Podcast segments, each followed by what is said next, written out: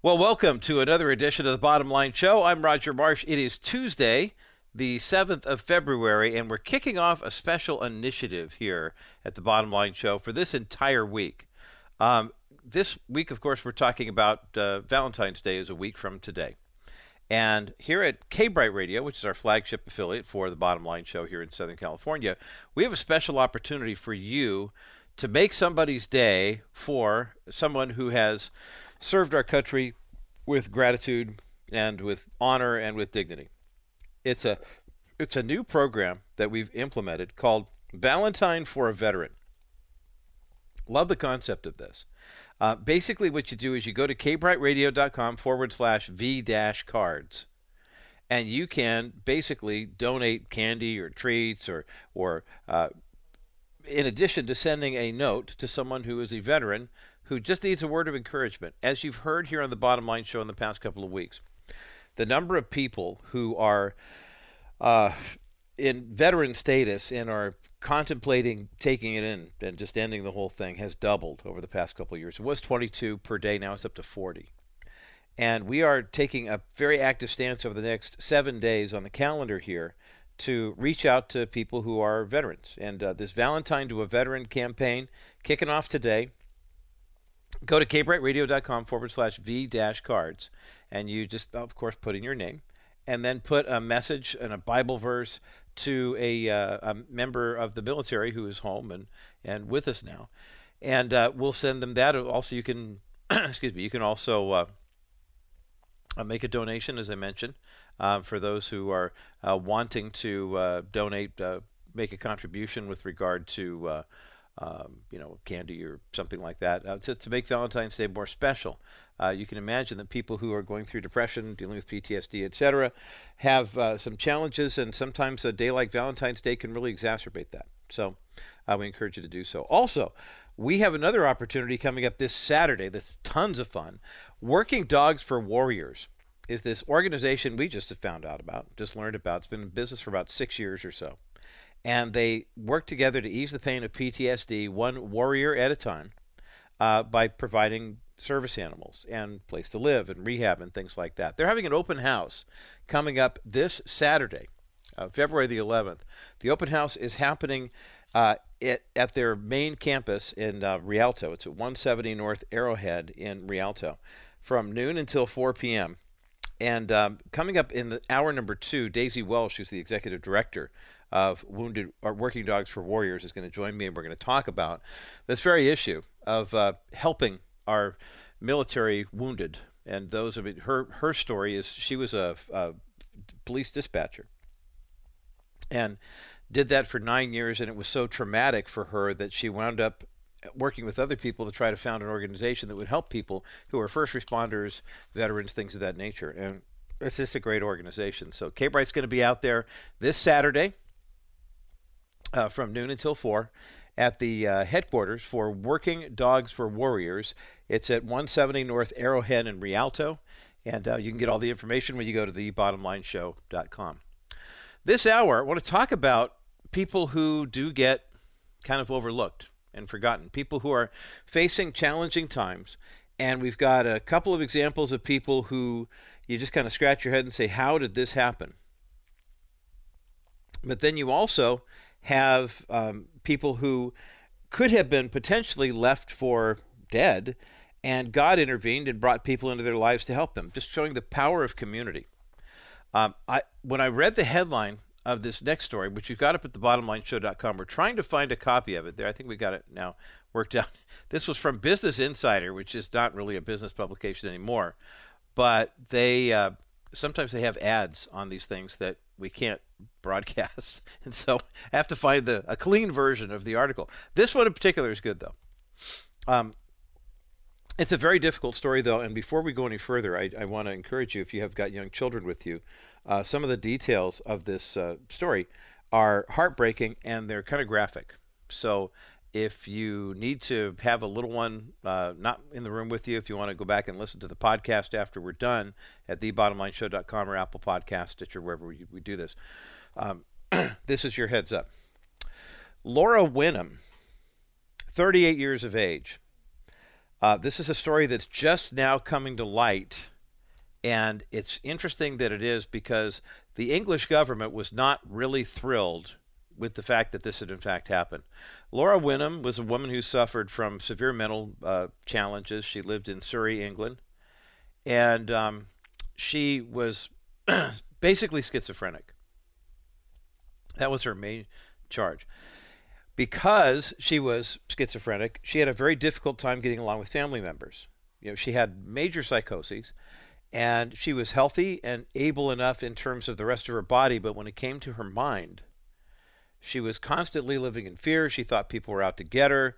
Um, her family basically got to the point where they said, "Look, we we don't feel safe visiting her." And so she kind of became an unofficial ward of the National Health and Social Services Department. Now, in a perfect world, if your government does offer something like that, there is a formal transaction that takes place. I mean, there's a, a signature, uh, doctors, you know, you, you, don't just commit somebody to an asylum as they, you know, sometimes demonstrate on television or movies. But if someone's not able to care for themselves and they don't have any means of doing so, oftentimes they become a ward of the state and there's a facility where they can go to, or they might be able to live on their own with someone checking in on them, or whatever. That was the case for Laura Winham.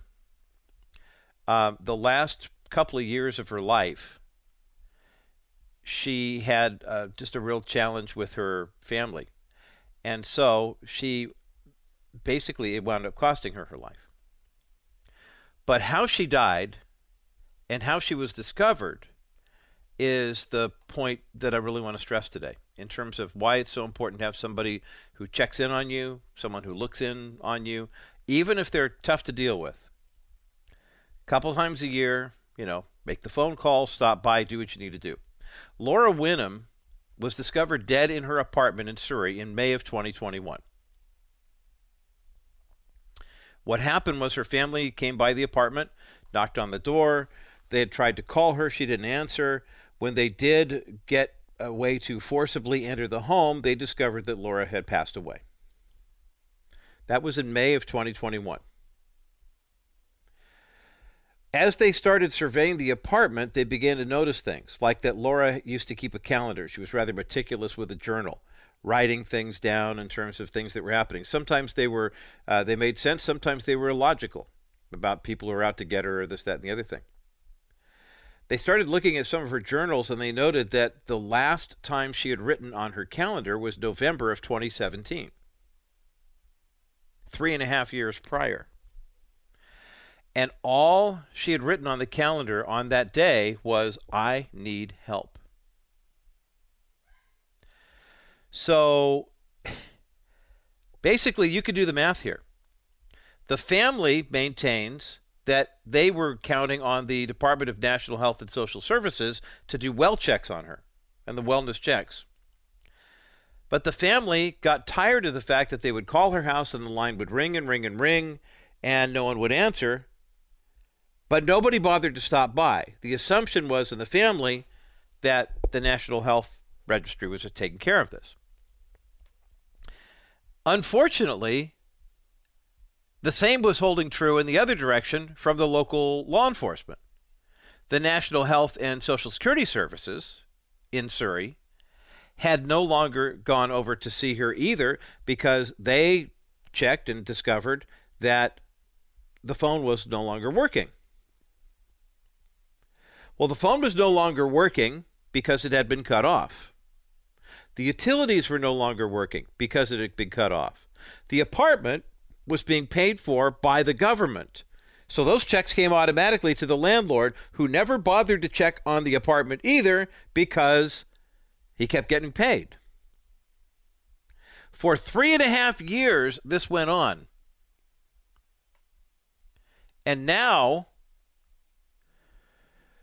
Laura Winham's sister Nikki said everybody who was in contact with Laura and had a duty to her at some stage simply wiped their hands and forgot her. Cause of death, she was abandoned and left to die. Oh, that's just hard to say. Um, it's interesting because Nikki Winham, uh, one of the sisters, said uh, the family was really unable to make contact with her because when they did see her, she had become so violent, they honestly thought that she would try to kill them. I'm not buying that as an excuse, but nonetheless, um, the family have retained a lawyer who basically said there were so many red flags missed. Of course, now they're going to come after. Um, uh, they're going to come after the government, of course. Um, no one had physically checked in on her in the years following her death, despite her having been sectioned twice. Authorities missed several opportunities to check on her and intervene, the family says. Her death has been believed to have taken place just weeks after police had visited the flat and reported to social services that she was exhibiting signs of self neglect. They saw a lack of food in the apartment. There was an unawareness of local services that she had access to through the state. Social services attempted to call her. In spite of the fact that the police said, uh, when we went there, her phone was not working. She was still alive, phone was not working. They sent her information about local services in the mail, and then, as it turns out, her case was closed before the government made another welfare check. The uh, Council of Surrey indicates a council spokesperson said, This is truly a tragic case. Our sympathies and deepest condolences are with Laura's family and friends. It's important that every aspect of this complex case be reviewed, and we're committed to participating fully in the inquest process. Um, can I just cut to the head of the line here and say what we're all thinking? What were they doing? If the family contacts the local social services and says she needs help. We are we're at our wits end. We don't know what to do. If police stopped by and filed a report and said look we did a well check on her. She's obviously showing, showing signs of neglect. There's no food in the apartment. Social services needs to do something they put something in the mail for her to read which not being in her right mind she was even going to see. And then when she didn't respond they closed the case. I don't know how much money the City Council of Surrey will be out, but it's going to be a lot. But here's the, the point, though. None of us is meant to do life alone. We all need other people to look after us. Full stop. If you if you need any evidence of this, uh, stay with me through the break. Uh, today, here on the bottom line, my next guest is Mike Kinney. Not someone you may have heard of. This is a guy who likes to play guitar, um, had kind of a nominal Sunday school faith in Christ until that day at the age of 17. He was driving in his truck and he wound up involved in an accident that left him pinned in the driver's seat of his vehicle and the truck burst into flames. Miraculously, Mike survived, but his testimony will talk about how important it is for us to be involved in the lives of other people. The book is called Out of the Fire How an Angel and a Stranger Intervened to Save a Life. We have a link for the book up at thebottomlineshow.com. My conversation with Mike Kinney coming up next as the bottom line continues. You know the old expression, a picture is worth a thousand words? Well, if you're an expectant mom and you go to a pregnancy health center that is in partnership with Preborn, one picture can say way more than that. And that picture I'm talking about is an ultrasound picture. Every donation that goes to Preborn goes to providing ultrasounds for women who are expecting children and they want to know what all of their options are. When you call 833 850 BABY right now, you give a gift of $28 that provides one ultrasound. But if you give a gift toward the purchase of an ultrasound machine, now that's a $15,000 investment, but every ultrasound machine can do 250 ultrasounds per year and lasts a minimum of 10 years. That's 2,500 ultrasounds uh, available to women right now. Think of all the babies, thousands of babies' lives that will be saved by your donation to preborn right now. Call 833-850-BABY. 833-850-BABY. That's 833-850-2229. Make your best donation right now $50, $100. Maybe you want to give $15,000. It's completely tax deductible. We've had a couple of bottom line listeners step up and do just that. 833 850 BABY. 833 850 B A B Y. That's 833 850 2229. Call Preborn right now. Well, today here on the bottom line, we have a special guest, and what makes the guest so extra special is he really shouldn't be here. I mean, that's that.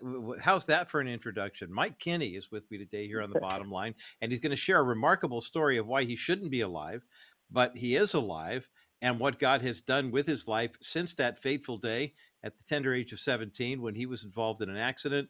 And next thing you know, he's literally in a fire. Mike Kinney is the author of a brand new book called Out of the Fire How an Angel and a Stranger Intervened to Save a Life. There's a link for the book up at thebottomlineshow.com. Mike Kinney, welcome to the Bottom Line Show. Thanks so much for having me, Roger. Uh, happy to be here. Well, uh, and I know you say that uh, cordially, you know, just as a nice colloquial greeting here, but also I know you're happy to be here too because of what happened to you yeah. on the day when you were 17 years of age. Um, what was life like prior to the accident for Mike Kinney? You know, uh, real normal. Life was really normal. Uh, grew up with a, a, great family, uh, you know, a couple of siblings. Uh, my parents were uh, really involved in my life, and uh, you know, I, I, had gotten pretty involved at church because my dad was helping out there a lot, and you know, it was normal. I, I loved music. I got involved in the the high school youth group band and had kind of taken over leading music for that group and uh, you know, went to uh, school, went to a public school. Everything was very, very normal uh, until it wasn't. Mm. and uh, yeah, that's that's uh, that uh, second day of my senior year in high school changed everything. Boy, it certainly. I mean, that's a pivotal time in life anyway. But then to have something like this happen, can you, uh, to the best of your memory, obviously people can read about it in the book Out of the Fire. Walk us through what happened on that day. Yeah, so I uh, had planned to see my good friend Matt Blickendorf. Um, he had uh, been out of town. Actually, he went to California to enjoy some uh, some surfing and uh, had just gotten back. And so we were going to hang out after our uh, you know school got started and mow a couple of lawns, and then uh, we were going to go to the high school football game. And you know, after several things happened, we decided, you know what, let's go to uh, his parents' lake house and hang out for the evening. And it was on the way to that lake house that I fell asleep at the wheel. Uh, we were going about 55 miles an hour, and he was driving in front of me in his little red Supra. I was driving behind him in my 1987 Ford Ranger, and um, and so I fell asleep at the wheel. He saw me veer off the road in his rearview mirror, and uh, you know kind of plow through a hollow tree and then into a telephone pole mm. uh, where my car uh, my truck burst into flames and um, and so that's that's uh, that's kind of a, a, very quick overview. But you know, as soon as he got to my truck, um, it, it, the the flames had started to spread around the truck. It was a cloth interior, and he hadn't thought to go to the driver's side door because it was so mangled. So he hmm. went to the uh, passenger door and was trying to punch through the, the glass. The door was locked. He was trying to punch through the glass and then tried to kick through the glass, but the dew had set on the ground, and so his foot was hmm. just skimming off the window. And he came back over to the driver's side, and it uh, it opened. We still don't know how, but the door opened, and he started to pull on me, uh, but I I wasn't moving, and he realized I had my seatbelt on, and by the time he reached in to pull off my seatbelt, he burned his arm just mm. getting my seatbelt off of me, mm-hmm. and um, and so he gets the seatbelt off, and I didn't move an inch, and it was probably five or six minutes before a, a car, another car came down this dark country road. So Matt left me hanging. My friend Matt left me hanging from my truck, and he ran to the road to try to flag this mm. passerby down. Mm-hmm. Mm-hmm. And uh, and the passerby slowed down, but then he zoomed around Matt. Oh, and no. uh, and it's like you got to be kidding me. And so he, Matt ran back towards the truck. He's he's crying out uh, for Jesus. He's just you know help us. We, you know I can't mm-hmm. do this. Mm-hmm.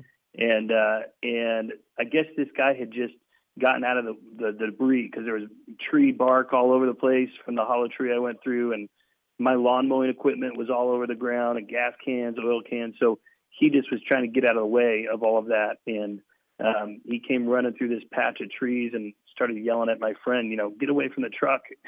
It's going to mm-hmm. blow up. Mm-hmm. Uh, the flames were going up this wooden pole, and we actually have video footage of it uh, from when the fire department got there. Oh, wow. You know, 15 foot uh, flames. You can see how out of control this fire was.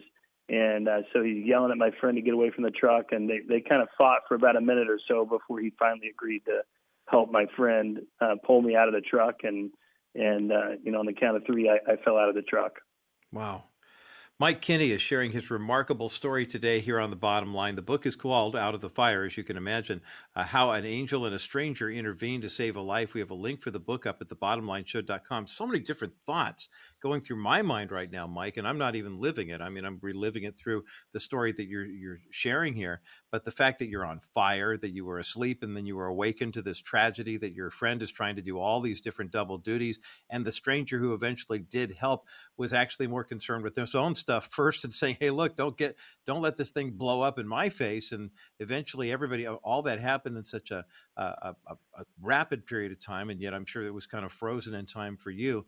Um, get us to the mm-hmm. hospital get us beyond that i mean now you, you've you've you're going through recovery you're going through rehab i understand you had a traumatic brain injury talk about that if you would yeah so i mean fortunately i mean in some ways i'd say fortunately i had the traumatic brain, brain injury because i don't remember uh, any of this mm. uh, i was uh, my last memory was uh, being at the uh, football game and then going to get gas and that's my last memory was filling up the truck with gas but we only had I could only find a couple dollars, and I asked my friend Matt if he had some money.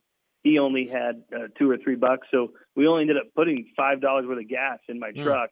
Had mm-hmm. it been more than that, it, it could have been a problem, right? But um, you know, going, uh, I was lifeline to, to the local hospital here in Indianapolis, and spent about six weeks in the ICU, and then another six weeks in rehab. Um, but it was several years. I mean, that started a journey. This was all 20 years ago, and I've been in cognitive rehab um, several times, and most recently back in 2014. And you know, when I woke up, I couldn't tell them how many sides were on a triangle. I mm. couldn't, uh, you know, I didn't have um, motor function. You know, I, they tried to get me to raise my middle finger uh, up off the table, and I couldn't do that on command. And so that was pretty mm. scary uh, yeah. waking up because I I thought, man, where do I go from here, and what's life mm-hmm. going to look like? Mm-hmm. 17 years old, and you're facing this kind of challenge. What about your parents? Where were they? Was there a church community, school that was kind of rallying around the, you at this point? Who was cheering you on? There was, yeah. Our church, uh, we had a community of faith that kind of rallied behind us, and um, that is part of what inspired the book. Was uh, you know just you never know the impact that you're making on someone's life, and mm-hmm. and I felt like man, this is a chance I can say thank you to to those people that uh, prayed for me and just simple acts of kindness. But uh, it went a, a, really long way, and it helped me get through some really difficult times. And so, um, yeah, the the local church was amazing, and then also uh, some others helped to organize this thing called Picks for Kinney. It was a a guitar picks uh, collection and uh, you know, of course, the church knew about it, but they they got it out over the airwaves because Bob and Tom Radio. Um, it, they they heard about uh, my accident and said, "Yeah, we'll talk about it." And so guitar picks start coming in from all over the nation, mm-hmm. and uh, and they reach out to Pete Townshend uh, out in London and the with the Who and said, "Hey, would you mind sending Mike a guitar pick?" And he said, "You know what? I'm going to send him a guitar." Instead. Wow. So he sent me Yeah, he sent me a Gibson acoustic Gibson guitar and signed the body of the guitar in big bold letters to Mike.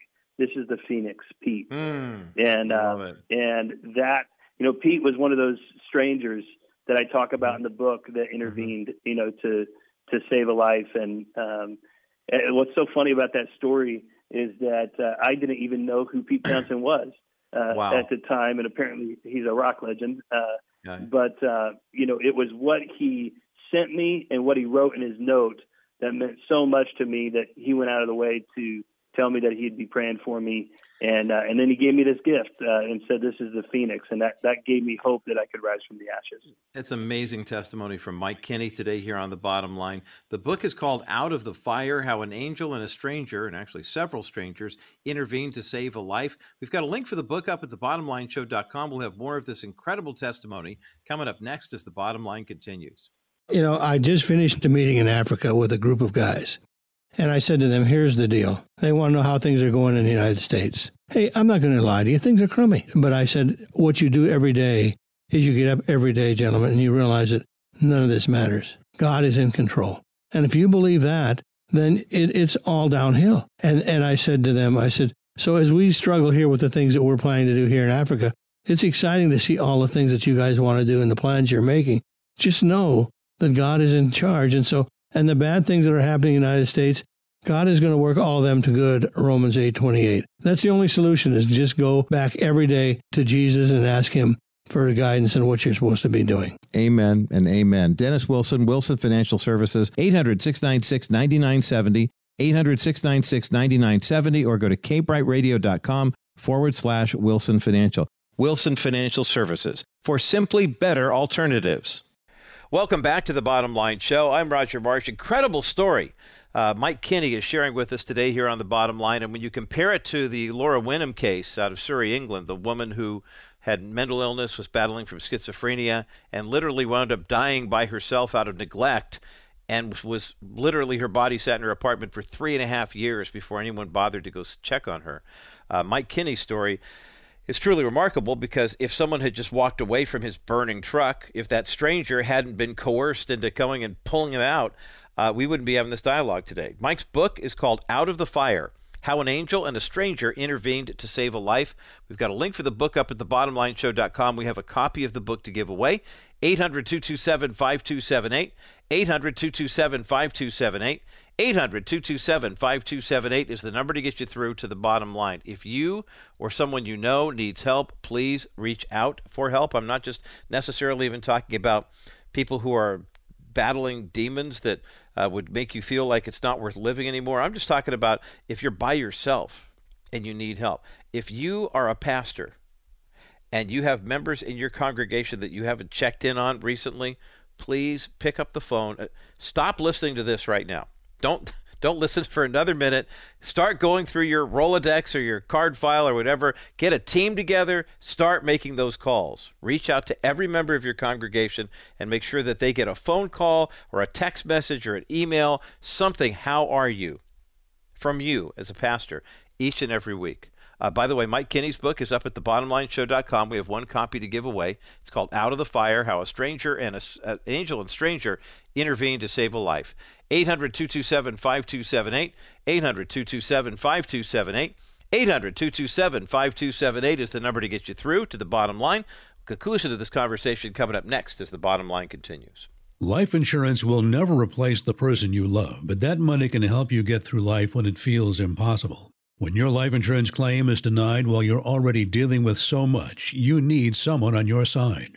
Stephanie Cover of Cover Law used to work for the insurance companies. She challenges and understands the way insurance companies think. Hire Stephanie to file a life insurance appeal while everything is still fresh in your mind. Don't let the insurance company get away with greedy behavior while you're in mourning. Stephanie Cover will do everything in her power to get you the financial protection which was promised to you as a beneficiary of the policy. The money from the life insurance proceeds can supplement your income so you can support yourself throughout the process of bereavement. Save Stephanie's number or call her now at 877 214 4935. That's 877 214 4935. Or you can fill out a contact form at kbrightradio.com slash coverlaw. Stephanie Cover. She knows the other side. Well, Mike Kinney is my guest today here on The Bottom Line. I'm Roger Marsh. If you did not hear the first half of this conversation, go back to thebottomlineshow.com, click on the link for the podcast, and listen to part one of my conversation with Mike about his remarkable journey, literally out of the fire. That's the name of his book. How an angel and a stranger intervened to save a life. We've got a link for the book up at thebottomlineshow.com. 17 year old Mike Kinney, growing up in a church going home with decent parents and kind of an average life. Uh, is on the second day of his senior year in high school when he falls asleep at the wheel and crashes into a telephone pole and winds up being pinned in the driver's seat of his, his truck and next thing you know, he's engulfed in flames and just a miraculous, dramatic rescue. Uh, and then there was rehab, and then there was a you know traumatic brain injury discovery, and then a guitar pick from a guitar from Pete Townshend. I mean, you really had kind of a charmed life. But Mike, at the, before the break, you mentioned that there was a community of faith around you that was praying mm-hmm. for you and helping your family, and this, that, and the other thing. At some point, everyone who goes through something like this asks the question, where is God or why me, God, or why did that happen? Talk about how you knew that God not only was with you, but had a plan for this, even in spite of the fact that you had to go through all of this painful rehabilitation to kind of get made whole again. Yeah, you know, I mean, I, would say that hindsight is definitely twenty twenty, right? But uh, when, when, you're going through something, it's really uh, sometimes it's it's hard to uh, see things from from that perspective that God is with us, even when we, we have no idea what He's doing, you know. But um, I'll tell you, you know, a story uh, that just shortly after my accident, uh, I told my parents I, I really would like to go and see this truck. Is, is, there any way that we could go to a junkyard and see it? Uh, because I had heard the story about what had happened, and Matt had told me, um, you know, that Jesus had showed up on the scene of the accident to heal my body. Mm. and that was hard for me to wrap my brain around. Um, and, uh, you know, uh, and that's the way sometimes I think people hear stories like this and they're like, well, that sounds great, but, but where's God in the middle of my story? Right. And, you know, so, so I went to, to the, uh, I did go to the junkyard and there's a book, there's a chapter in the book called Jesus in the junkyard. And, um, we get to this, this, uh, truck and we're looking at it. Everything is just, um, uh, there's nothing left. Uh, and, we're we're looking in the back seat. I see like the uh, the the plug-in for my uh, acoustic electric guitar was back there, but like I mean everything is just uh, burnt up, and you can't fit my body back in the driver's seat. Mm. And uh, and so as I look in the window, though, you know I was there trying to search for meaning and trying to search for where where is Jesus. And uh, as I look in the center of the steering wheel I see two pieces of metal that had melted together to form a shape of a cross. Mm. And I snapped a picture of that moment, and that has given me so much hope over the the years to know that that He was with me, even even though again I wasn't there uh, or was unconscious during the accident. That was a piece of hope that I took with me that that Jesus was was with me in that moment and, and in all others moving forward and uh, and then I just started to see, you know, look for Jesus uh, in, you know, in, in other people and, and, in other situations. And uh, you know, one one thing that really meant a lot to me was getting to share my testimony shortly after the accident uh, before my high school. And one of the gals in my high school chemistry class that sat across from me, we didn't know each other that well, but uh, she, you know, this was the end of the school year of my senior year and I shared my story. And the next day, she handed me a note and she said, You know, hey, your story reminded me that God uh, saved me for a reason. She had just recently, uh, you know, tried to end her life. Mm. And so this note was te- was telling me that she had recently um, lived through this near death experience, and she said, "Your story reminded me that God saved me for a reason." And she said, "I feel like God saved you and, and sent you to, to, save me is what she said. But she said, I, you know, she just prayed that, that, uh, God would, would be with me wherever I go and wanted me to know that my story had made an impact on her life. And that note is now in a frame and it means so much to me because over the last 20 years when things were really hard and when things were dark, I know I found out I have narcolepsy and um, I lost loved ones and um, I lost a family member to suicide. Mm. You know, a note like that gave me so much encouragement and so much hope that our stories do matter, our lives do matter, and that uh, you know if we can share hope with others and share our faith with others, we should do it every single time because you just never know if it, if it might change somebody's life. Mike Kinney is sharing his testimony with us today here on the bottom line. He's the author of the brand new book called Out of the Fire How an Angel and a Stranger Intervened to Save a Life. We have a link for the book up at thebottomlineshow.com. Mike, I, I understand that in addition to uh, your writing and your speaking, of course, you're a singer, you're a songwriter, you're a, a worship leader. Uh, talk about what your uh, your musical journey is now. I mean, you mentioned before that you were a, a, an aspiring musician, though you weren't really aware of guys like Pete Townshend at that point. But uh, now you guys are on a you know first name. Oh yeah, Pete gave me this guitar. You know, it's no big thing. You know, but uh, uh, talk about where God has led you now, because I, I remember, and I'm going to throw this out just kind of as a precursor. It was about 15 years ago. I was YouTube was just kind of taken off, and I came across a, uh, a worship seminar that was led by Michael Card. And he spent the whole hour not playing his guitar, but talking about how worship begins with lament. I mean, if we really mm-hmm. want to worship God, first and foremost, we have to be able to understand to use the language of lament. You obviously have a lamentable story that still impacts your life today. Talk about how God is using you in the worship world. Is is that something you draw from often? Oh, absolutely. And you know, it, it doesn't um, it doesn't look like I thought it would in terms of leading worship. Um, that's something I I uh, if you read my story, it's something I thought that I was made for. I was born, you know, to be a worship leader. That's what everyone told me when I was younger, when I was 17, and then. You know, I did help out a lot uh, for years. I mean, 10 to 15 years.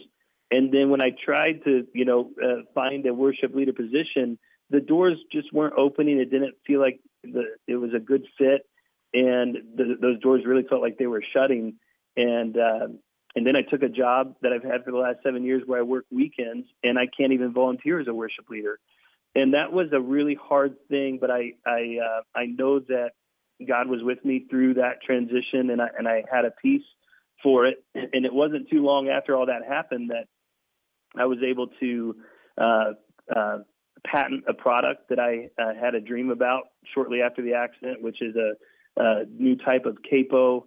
And really, the capo it removes limitations. And so here I was feeling so limited by all the uh, the brain injury and the the narcolepsy, all the things that I faced after after the accident. And this capo really removed limitations. And so I had a lot of people that helped me along the way to getting that, um, you know, a prototype made and then actually writing a patent and and getting all that done. But you know, today, you know, I got a, a call this past weekend that the choir is going to sing at my church, which that doesn't usually happen. And and it was it's a Thursday night, so they said, "Hey, can you join us?" So for the first time in probably like five years or so, I, I'm going to jump on uh, with the choir tonight, and that'll be a lot of fun. But you know, I think worship is something that we we can experience on a daily basis, and it's how we live our lives in in gratitude for for what the Lord has given us, and uh, no matter what our circumstances are, that we can still turn whatever we're going through yes. into praise, knowing that this is not our forever home. You know, we're only here for a limited period of time, and so um, you know, it's uh, it does look different sometimes than what we think it should look like, but uh, God still has a plan for all of us.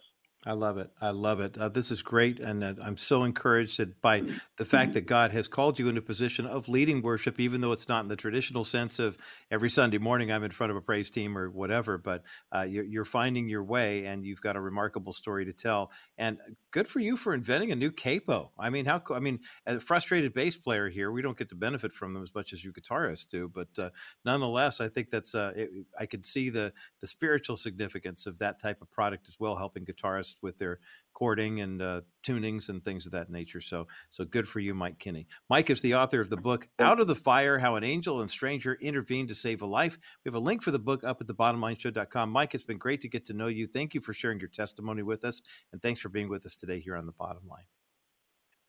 Thanks so much for having me, Roger.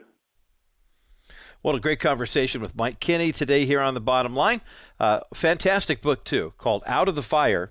how an angel and stranger intervened to save a life, and uh, love the uh, the musical interludes too there, especially with Pete Townshend and the guitar that he wound up getting. We've got one copy of the book to give away 800 227 5278. 800 227 5278. 800 227 5278 is the number to get you through to the bottom line.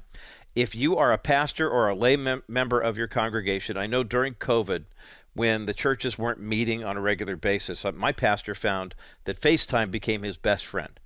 And most every phone has either FaceTime capability or video chat, uh, Google Duo, take your pick. But getting eyes and ears on the people that we care about is very, very important to do. And I encourage you to do so. We don't want another Laura. I would, I would just be remiss if we had a, a Laura Winham case like the woman in Surrey that I talked about earlier, who literally was dealing with schizophrenia. Her family couldn't get through to her. They thought that she was violent and, and they were, their own lives would be at risk if they were intervening. They assumed that the state and the uh, government there in Surrey, England, was taking care of things, and the state assumed somebody else was. The landlord was getting paid by the state on a regular direct deposit, and he kept collecting those checks for three and a half years. And it wasn't until the family came over to the apartment one day. They'd called and called. She wasn't responding. She wasn't responding to text messaging, anything of the sort. Her, her, the woman's father had passed away, and her siblings wanted to let her know, and they forced their way into the apartment and discovered that their sister had been dead for three and a half years. Now, in Mike Kinney's case, he's driving his truck. He and a friend kind of get into it in an accident. He crashes into a telephone pole. The truck bursts into flames. He's trapped. And as the friend is out on the street trying to get some help, he waves down a stranger, and they had to convince the stranger that this guy's life was worth saving. And he stuck his hands in the fire and took his body out and rescued him. And Mike was with us just now sharing that amazing testimony. Sometimes your life is going to put you in that situation where you have to go the extra mile, where you're going to run the risk of getting burned and possibly even losing your own life to save somebody else's. But the question we have is are you willing to make that effort? And I'm not talking about somebody who's literally on fire in a car. I'm talking about somebody whose soul is headed for eternal flame. Are you willing to make that effort? Am I willing to make that effort? These are questions we need to ask and answer, and not just dogfights on social media. Pick up the phone and have the conversation. Uh, by the way, Mike Kinney's book is up at thebottomlineshow.com, and we have a copy we're giving away today. 800 227 5278. 800 227 5278. 800 227 5278 is the number to get you through to the bottom line. On the other side of this break, we're going to talk a little bit more about Valentine's Day, veterans, and people who are working through the issue of post traumatic stress disorder. That's coming up next as the bottom line continues. Welcome back to the Bottom Line Show. I'm Roger Marsh and grateful to have you along for the ride today. My thanks again to Mike Kinney, the author of the book Out of the Fire How an Angel and Stranger Intervened to Save a Life. We've got a link for the book up at the thebottomlineshow.com. We have a copy of the book that we're giving away right now 800 227 5278. 800 227 5278. 800 227 5278, the number to get you through to the bottom line. Hey, remember uh, last week, a week ago Monday, uh, T.C. Stallings was my guest here on the Bottom Line Show, and we were talking about his new movie, or his most recent movie, called No Vacancy. Uh, the story of a man who had been homeless and a church that had an issue in their neighborhood of homelessness. And the church was looking to either expand their main sanctuary or to plant a satellite, satellite campus. Either way, they had enough money to go ahead with a build, big building project. And then they noticed that in their own backyard of the main campus, there was a hotel that had gotten kind of run down.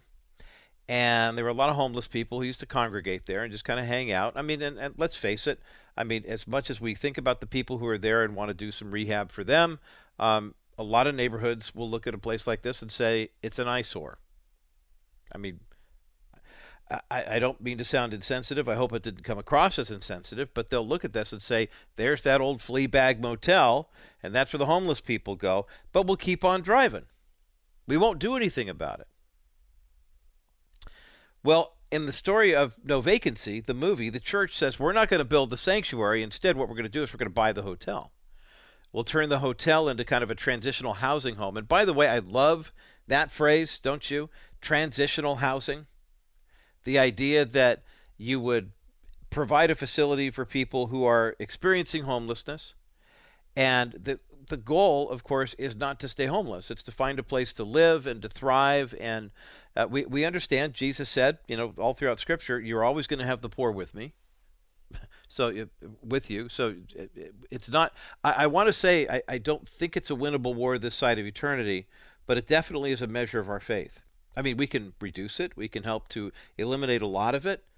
But as long as there are sinful people and people taking advantage of other people, you're going to find folks who wind up losing everything and and just say, "Hey, this is it. I can't have it." Uh, the Minnesota Star Tribune reported something last week that I thought was kind of indicative of how more and more people are adopting the attitude that is portrayed in the faith based movie called No Vacancy. Uh, the Hennepin County officials have decided to use $25 million in federal pandemic funds in a way that I think most people would agree is has the potential for being good. Now, here in the People's Republic of California, we know the number of was it sixty billion dollars in unemployment benefits during the pandemic went to people who weren't working. We're talking about the incarcerated or the people who are no longer with us. Huge scam. The amount of COVID relief pandemic scamming that went on at the federal level in the hundreds of billions of dollars. So, I mean, we how many five, six trillion dollars uh, in those packages. Now, not all of that went to pandemic relief. I mean, a lot of that was let's expand government while we're you know waving a six hundred dollar check in your face. But Hennepin County in Minneapolis had during the pandemic they created a strategy to help those who were homeless and uh, to, to keep them safe from COVID. Basically, what they did was they gave them vouchers and they would rent hotel rooms. Well, they decided in late 2020 they couldn't do that anymore because, quite frankly, there were a lot of people who were homeless to begin with, and then other people who were displaced because they lost their jobs. And so Hennepin County said by the end of 2020, they looked at the cost, did a cost benefit analysis, and they figured out with as much money as they were putting into putting people up for the night, it'd be cheaper just to buy a hotel find a hotel in a certain area that needed a little refurbishing, had enough rooms, wasn't a place that people were staying at on a regular basis anyway, and make it a transitional housing facility. So they did it. And then they did another one. Then they did another one. They did five properties. Now, at the present time, it's taken a while to do the renovation, but $25 million later, there will be five hotels that are no longer hotels. Instead, they are going to be transitional housing. The uh, savings, of course, comes from not having to pay the sales taxes and the lodging taxes and the property taxes of renting the rooms. And remember, when you stay at a hotel, you've got a room charge and a city tax and this, that, and the other thing. The, the, the county was paying that. Now they don't have to. They, and, and again, those hotels were owned by private companies. They were trying to make money just like anybody else was. So now the hotels have been purchased. They're owned by the counties. Two of the properties are already open. They are what they call uh, Route 66 style motor courts, located on adjacent blocks in South Minneapolis on Lyndale Avenue. Uh, by the way, if you're wondering how much it costs to purchase a hotel, one of the hotels that was purchased is called the Aqua City Motel. It was built in 1968, and boy, does it look like one of those places, right? It's got the kind of brick with the neon type of thing. And of course, don't you love the charm of a motel? it's called the Aqua City Motel in Minneapolis, Minnesota, right? Um, I'm sure it was a really cool place when it was brand new. It looks like it was, you know, the heyday of, you know, big American cars, Motown, and all that stuff. And now, unfortunately, the really nice brick on the side has all been tagged up, and you know it, it's not the kind of place that people would want to stay. The windows are all boarded up. The sign needs a little bit of uh, whatever. Um, there's also the Metro Inn Motel. I mean, these all look like these really cool '60s places, but you know it's interesting. Um, New York City has tried this. In New York City, it's really expensive, but um, you know, New York is not Minneapolis. And in Minneapolis, they're having a little bit better success here. Um, I think it's great. The Metro Inn is open to residents now. The Aqua City will be happening soon. And there's three other properties that they're doing. But I love the proactive approach of the county. Something tells me, and I, this is from AmericanExperiment.org, so I don't know where the faith community is in this, but something tells me that there are people in the faith community who are chomping at the bit saying, hey, can we help you run this thing?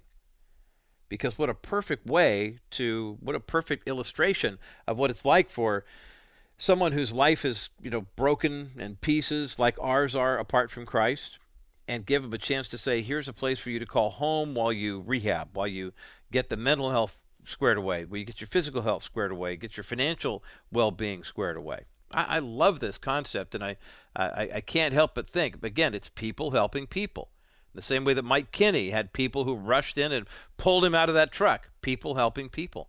In the same way that Laura Winham might still be with us if she hadn't been abandoned by a system that said, nope, not going to do it. We'll put this article up at thebottomlineshow.com, and I encourage you to check it out. Still taking your calls for Mike Kinney's book, by the way. 800 227 5278. We only have one copy to give away, but I'd love to put it in your hands. 800 227 5278. 800 227 5278 is the number to get you through to the bottom line. Welcome back to the Bottom Line Show. I'm Roger Marsh. Mike Kinney's book is still up for grabs. 800 227 5278 is the number to call. Crystal's taking your calls right now. Out of the Fire How a Stranger, a stranger, an angel and a stranger intervened to save a life. Mike's remarkable story of being 17 years of age, kind of a nominal Christian, going out for a drive with his buddy. Buddy's in his car, Mike's in his own truck. They wind up slamming into each other. The buddy's car drives Mike into a pole and now the burning wreckage, twisted metal, his body's all jacked up, and his friend was able to flag down a stranger who comes out and pulls him out of the uh, uh, the fire, uh, hence the title of the book. But then years of learning to live with a TBI, um, several vocational disappointments. Now the guy, uh, his God saved him from the flames and for a unique purpose, and he's living out that purpose, which you can read about in his book. Uh, 800 227 5278 is the number to call. 800 227 5278, the number to get you through to the bottom line. Crystal is standing by right now to take your calls. You know, we are, um, here we are a week out from Valentine's Day. And I think of the people who are first responders who go out to these places, like in Mike Kinney's case, you know, the burning flames, you know, try to rec- rescue this guy, get him out of the car, get him in the ambulance, get him to the hospital.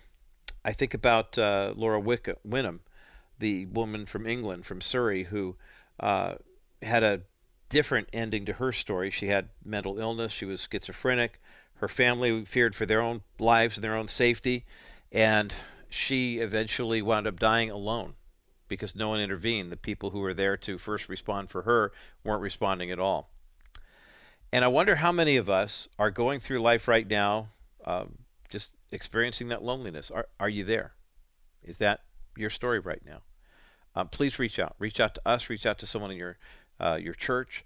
If you're a pastor, I, I stress this that during the COVID uh, pandemic, it, there was a, a remarkable turn of events where a lot of churches all of a sudden began realizing there were people that they'd had on their mailing lists or on their tithing list, but they weren't reaching out.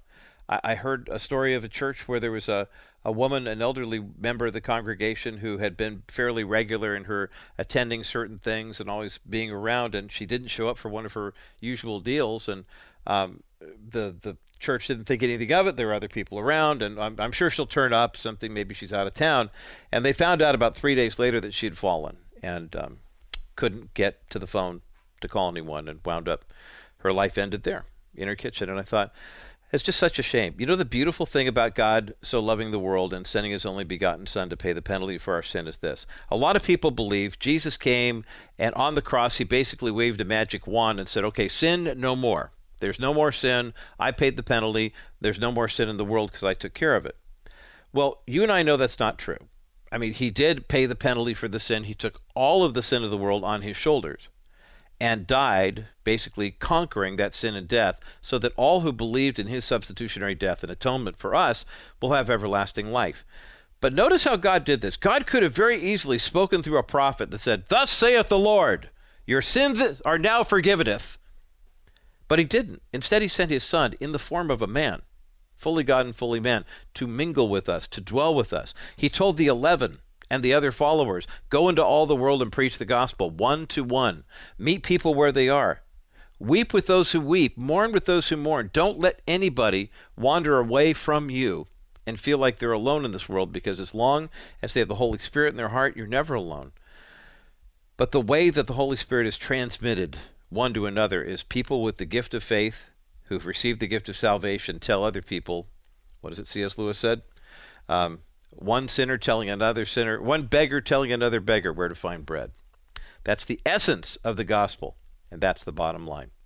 For our bottom line listeners on KCBC, enjoy the rest of your day. We've got Rabbi Schneider and Discovering the Jewish Jesus coming up next. For those who remain on the network, we're going to talk about Valentine to a Veteran and a special event here in Southern California that you will want to be a part of coming up this Saturday. That's coming up next as the bottom line continues. Welcome back to the Bottom Line Show, or welcome to the Bottom Line Show. I always say this at this part of the broadcast. We're entering the final half hour of our daily terrestrial broadcast release.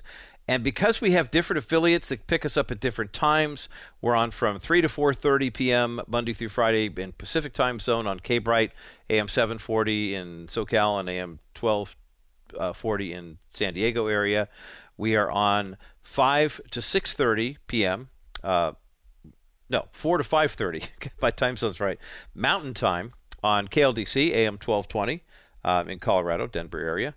We are also heard on KLTT, the uh, sister station to KLDC, Monday through Friday, 2:30 to 3 Mountain Time. So if you are listening, I, I, offer these time zones up to you because I know we have a lot of listeners. We've heard from people in Kentucky and New York and Arizona and Wyoming and all over the place, and which is great on the internet. And if you are listening in those states in those time zones, um, maybe you know you want to hear something that's live and kind of late breaking, but you don't want to you know wait until it's too late in the day. Of course, you can always get everything that we do at thebottomlineshow.com. Apple Podcasts, TuneIn, Stitcher, Spotify. Uh, I mentioned thebottomlineshow.com. If it's easier, and I we created this website a couple years ago, rogermarsh.com has all of our bottom line show stuff up there. It also has a few things from my work with Dr. James Dobbs. It's family talk, but it's R O G E R M A R S H. My mom and dad wanted uh, well, they wanted two kids, and they wanted for three. But all of us have names, first names that have uh, five letters and two syllables. So I, I don't know why that was important to them, but apparently it was important to them. So there you go. Uh, something else that was important to us is uh, growing up was we had a dog. Uh, when I was when I was a boy, I don't know if I've shared much about my dog, or I should say our dog. Um, we moved from Orange County uh, to Orange County from Whittier when I was seven in January of 1969. Just actually past the, uh, gosh, the 44th or 54th. I don't know what anniversary it was. 54th anniversary of that day. It rained like crazy that winter of uh, December 68 into January, February of 69. Delayed the house building by a couple of years, but anyway, it's a beautiful home up on a hill. Really nice, kind of small, but the new owners made it bigger. It was really good. But we wanted a dog and my parents were kind of adamant that we get a purebred, not just you know from someone from the store. And my mom was teaching, I think at the time, with a woman who had a dog, and they named the dog Boaz. And the reason, I guess, was because they like calling him Bozo. So we found this tricolor French Basset out in Norco and made the drive out there and we brought him home and I just changed his food and water the whole time. I was bad with the training with picking up, taking him for walks and stuff like that. I, that wasn't me. I just that wasn't me. It was my sister. Oh my goodness, Bose, as we called him, was uh, was her dog, basically, and he was part of our family. I want to say for 14 years, maybe longer. She had just Linda had just gotten married. Anyway, it might have been 15 he had back problems. Uh, we used to go out to see my grandparents in 29 Palms, and uh, they we had one of those old Ford station wagons. We had a Plymouth, a Chrysler before we had the, uh, uh, Plymouth before we had the Ford. And we still have pictures somewhere of him. We would stop at the Thrifty there, I think in Yucca Valley on the way to 29 Palms, get the little kind of square cylinder looking ice cream cone scoops. And he liked vanilla. And he would just power that thing down. He was a really good dog. Didn't howl too much. He was just wonderful. Hard day uh, having to say goodbye to him. It was really tough. But I know that growing up for each of us kids, especially my sister, but you know, for me too. Um, he was a huge help. I mean, before we knew really much about service animals, before we knew about uh, emotional support animals, let's face it, you got dogs because they were fun. You got dogs for protection. I mean, no one was ever. You could step over Bose, right? He was maybe ten inches tall, right? He weighed hundred something pounds, that that poor neck, the back, and of course those long basset hound ears, right? But he was just he was a he was a joy. He was just a real blessing to us. I've always had a soft spot. And I'm so grateful that we have an opportunity this weekend for anyone who has a soft spot in their heart for dogs, but also for the therapeutic love that they bring to a household. I want to invite you to an event that's coming up. It's coming up this Saturday. It's an open house. It's put on by Working Dogs for Warriors. It's a new organization to me. They've been around for about six years.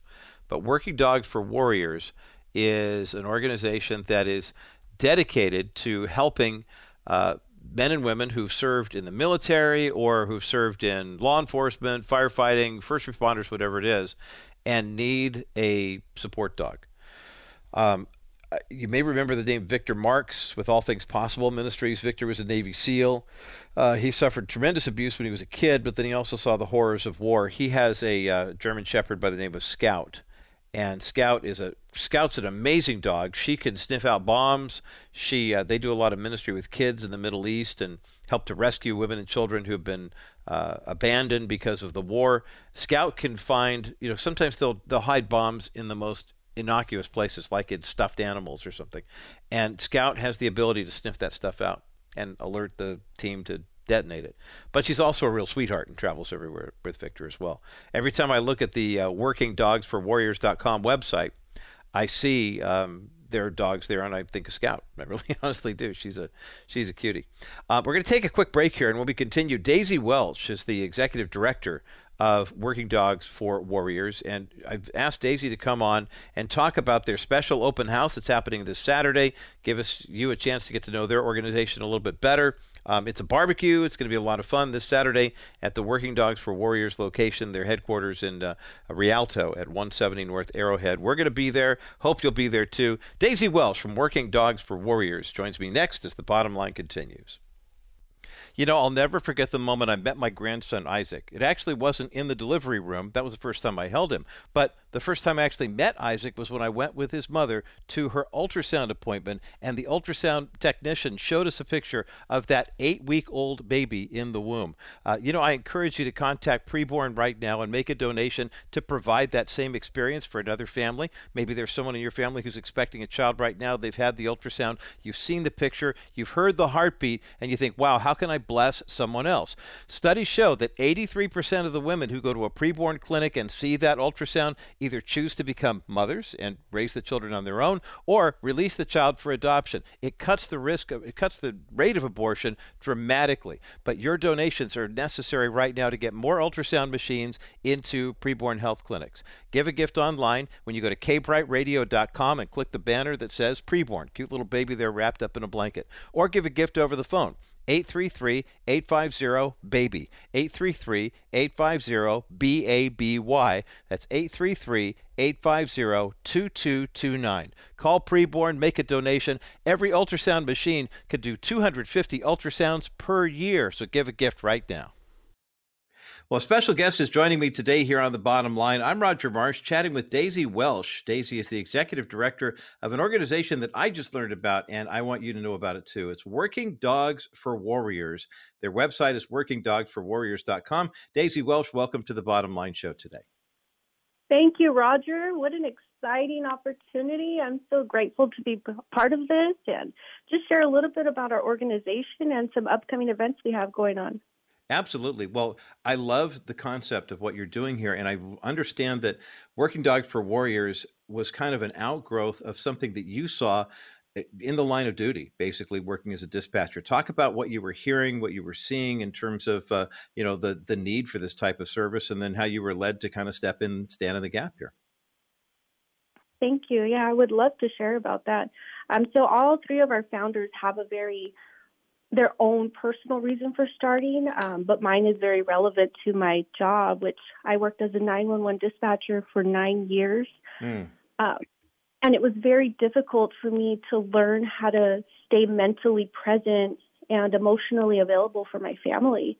Mm-hmm. I mean, after some of these heavier days at work, I needed to learn how to be a mom when, when I came home within the drive home and that's what inspired Working Dogs for Warriors. Every single one of our programs genuinely helped me, and it was started by our founders. Where how do we maintain that level of uh, just being personal with their family? I mean, being able to stay a friend, stay a sister, a brother, a husband, a wife. Uh, so it was very, um, very moving for me to see some of these events play out and getting pulled aside from our veterans and first responders saying, you know, this program genuinely saved my life. And mm. me feeling, you have no idea how this saved my life too. I mean, we don't realize how it affects us and how it affects each other until we're actually here. And so this event we have coming up, it's a way to just let our community in. It's our open house on February 11th. Um, it's going to be here at where we really train our service animals, where we do reading safaris, where we have painting, wellness paint nights, uh, our workshops. We do canine CPR here. So we want to bring our community in to show them the heart of our warriors, them why we do what we do. And we try to make everything um, very affordable while still funding our programs because everything we do is free for our veterans and our first responders. I love it. I love it. Daisy Welsh is with me today here on the bottom line, the executive director of the Working Dogs for Warriors.com organization, something that she says is a an outgrowth of her work as a dispatcher for all those years. And and we've we've seen so much of how uh, whether your first responder type of work, you know, whether it's here in the states or you know abroad, has really started to take a huge toll, maybe a much bigger toll on the men and women who are serving and responding than it has in the past. And uh, this open house sounds uh, like it's a lot of purpose, but it also sounds like it's a lot of fun too. Can we talk about what's going to happen on uh, February the 11th? Because I know K Bright's going to be out there. We're going to have a good time uh, with y'all, but uh, in addition to the barbecue and the fun and the games, there's definitely a message that you're trying to convey to uh, the community as well. Talk about that, if you would. Yeah, absolutely. It's on Saturday, February 11th, um, from 12 p.m. to 4 p.m. It is listed on our website. Uh, the address is 170 North Arrowhead um, in Rialto. Uh, but the message we really want to portray is if you need help, um, please ask for help. There is help out there. Um, whether you're experiencing something, uh, we know trauma affects us all very differently, and it's very personal, and there is no one answer, um, which is why we love collaborating with local organizations. Um, mm-hmm. Whether you're a young mom and you're needing help, or you're a service member experiencing PTSD, um, we have resources here um, with local organizations we love, love, love partnering with. so that message is please I know it's very difficult to communicate when you need help, um, but we want to help. And there's some really good people out there that would love to help you and they care about you.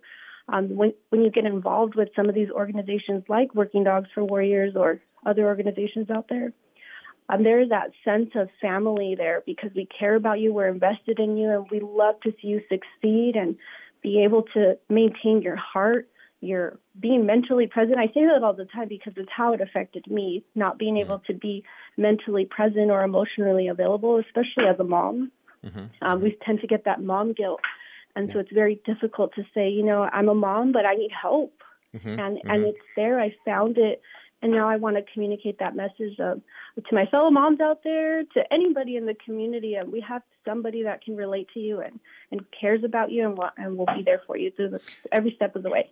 I think it's fantastic. Uh, Daisy Welsh, the executive director of WorkingDogsForWarriors.com, is with me today here on the bottom line, and we're talking about PTSD. We're talking about first responders, talking about the the the the coping mechanisms that people have in your work as a dispatcher you know people might not think that uh, that kind of work would fall in that category but the more i realize oh my goodness you're getting calls from all sorts of trauma all day long. I have a sister who's a nurse you know who's worked in the ers before. Uh, there, there are a lot of we're becoming more aware that as the world is getting weirder and actually more violent and more vile that there is a need for this. But i have to ask you daisy just with a smile on my face here I'm staring at the cutest dog ever on your website right now. Can you talk about the dog part of this for just a moment? Because I know there are people who, you know, there's a lot of people using like uh, anxiety dogs and comfort animals and this, that, and the other thing. But what you're talking about is it's not just, you know, some a, a dog that's kind of fluffy that's, you know, really going to help out. You're talking service dogs, correct? Absolutely. So that's our main mission is we provide service animals uh, for veterans and first responders at no cost to them. Um, from start to finish, it's about $30,000. Mm. We hmm. cover 100% of those costs from the actual purchase to veterinary bills, up to equipment and training. Um, but we also do what's called care team canines for local fire department, police departments, and uh, behavioral health departments. Where these dogs are trained as a service animal for the handler, but they learn how to uh, find the triggers uh, from the their peers so when you go in and you go to a briefing after a traumatic call for service, there's these service animals there that can read the room and will go. So, for example, um, Baxter, he's a canine Baxter. He's with the San Bernardino County Fire Department. He's part of their care team canine. When we were raising Baxter, he would go to uh, dispatch with us. Hmm. And this dog, oh my gosh, he was so loving. He would get up, walked to my partner and she just he just wanted to sit by her hmm. and she looked over none of us said anything he did it so quietly, and she was just petting him. And she looked at us and she was just bawling her eyes. She was just in mm. tears. Mm-hmm. And we, I mean, we immediately look at our board where all the calls for service are listed, and we knew which one she had just handled. Mm-hmm. And I mean, a lot of people think 911 dispatchers are central in one location very far, but we're not. I mean, my children probably have played with the children of some of the parents that call. They're going to go to the mm-hmm. same schools. We shop at the same Stater Brothers. um, it's just, it's very personal and. Yeah. Uh, yeah. it's very difficult to not let our human emotions get involved. So it's so of passionate. Course. I'm very passionate about helping our dispatchers, helping our first responders and veterans because I know that drive home, even though I live like seven minutes away from where I work, uh, that seven minutes is not enough time to recover. So finding ways of, okay, how, how do I, I need, I need to switch it. I need, I need to become a mom again. I need to go be a mm-hmm. wife and be excited about the things they're excited about. And that's what we do here at Working Dogs for Warriors. We teach you how, and we provide wellness workshops, we teach classes, we offer peer support. There's a weekly support group that meets, it's confidential. Um, you have help here. Um, along with our service animals, of course. And if you need a service animal, we'll get you one. Uh, you will stay with us. Um, many service dog organizations, we love them. Um, you'll be with them for about a week, two weeks. You'll learn the commands, and then you'll go and do all the amazing things. But here we're different. I believe we're the only one that you stay with us throughout the entire program. So it hmm. takes about a year and a half to two years. And essentially, you can when you graduate, you can essentially go out and train your dogs too. train other wow. Because you wow. learn everything. You learn how to train your dog. You learn that um, our trainers, all of them except Michael, uh, they all went through our program. So we have Canine Jackson's dad, Canine Charlie's, uh, Canine Scout. Those are all trainers now. They're handlers. Uh, wow. So we Incredible. like to give them a whole new purpose. Yeah. But well, thank you so much. This is incredible. Well, this is such an, an awesome uh, undertaking that you have ventured into, Daisy Welsh, and we're honored to be a part of the barbecue that's coming up, the open house that's coming up on Saturday, February the 11th. It's happening at the park's name again. I've got the address, but I want to make sure I get the park's name right. Okay, so we're hosting it here at our training facility. Oh, the we're training facility. Dogs okay. for Warriors. Mm-hmm. It's at our. We have two sites. Um, so this one's actually at our wellness, our regional wellness center, and that's at one seven zero North Arrowhead Avenue in Rialto. It's right at the corner of uh, Rialto Avenue and Cedar. Okay, great. And no, so no prior reg- no prior registration necessary. Our listeners can just show up and say hi to you and look for the K-Brite booth that's going to be there. We'll have a table, and Teresa's going to be out with the team, and it's going to be a lot of fun and uh, food and festivities, and of course dogs. Right? I mean, it wouldn't Absolutely. be any fun if we, yeah, it wouldn't be any fun without the dogs. every time. Oh, we, will probably do some demos. We love doing demos. Love so our dogs, um, they're task trained, um, and they learn a minimum of 10 tasks for their handler. Um, but uh-huh. they learn very, we teach them so many because a lot of people, they get excited when, you know, they see we're veterans for Veterans Day. They want to go teach. I mean, I'm sorry, they want to go read to kids at school. So we teach them very public friendly tasks. And by that, I mean, um, some of those relating to anxiety or PTSD, those are very personal. Um, mm-hmm. So we teach them very public friendly ones like sit. I mean, I'm sorry, not sit. Well, that one too, but we teach them block. Um, they'll create a barrier. Um, we'll teach them stand, embrace. I think that people love to see, and a, a couple of tricks too. just mm-hmm. to How fun. Just, just, just to get the public happy. I love um, it. I love it. I'm here, so we love uh-huh. to do demos too. So we'll probably do some that day, and you I don't need to pre-register, but if you do, you get a discount okay, very good. Well, we'll we'll put that link up at the bottomlineshow.com, and of course, we'll have that on kbriteradio.com as well. You'll find a link for that as well. Uh, Daisy Welsh, the executive director of Working Dogs for Warriors, workingdogsforwarriors.com. We're looking forward to the open house coming up this Saturday, February the 11th, at your regional center at 170 North Arrowhead in Rialto from noon until four o'clock. And we encourage our listeners to get out there too. Daisy, thank you for the great work that you're doing, and thanks for being with us today here on the Bottom Line. Really appreciate the visit. Oh, my pleasure, Roger. Thank you so much for this opportunity. We're looking forward to a great event together. Well, again, we've got that information up at thebottomlineshow.com. I hope you can join us this Saturday uh, for Working Dogs for Warriors open house at their locations, 170 North Arrowhead in Rialto. Uh, for more information, how you can register and uh, show up, maybe if you want to be a sponsor or uh, get a booth, uh, go to workingdogsforwarriors.com. Uh, some final thoughts on veterans and how we can also be a help for them this Valentine's Day week. Coming up next as the bottom line continues. Get your money out of a traditional 401k or IRA now. What we have is we have a problem in the sense that, and I've got a big pot of money. No one's advising me on what to do with this big pot of money. And so I'm just kind of putting it all over the place. People in the early 50s and early 60s, when they went to work, they had pension plans.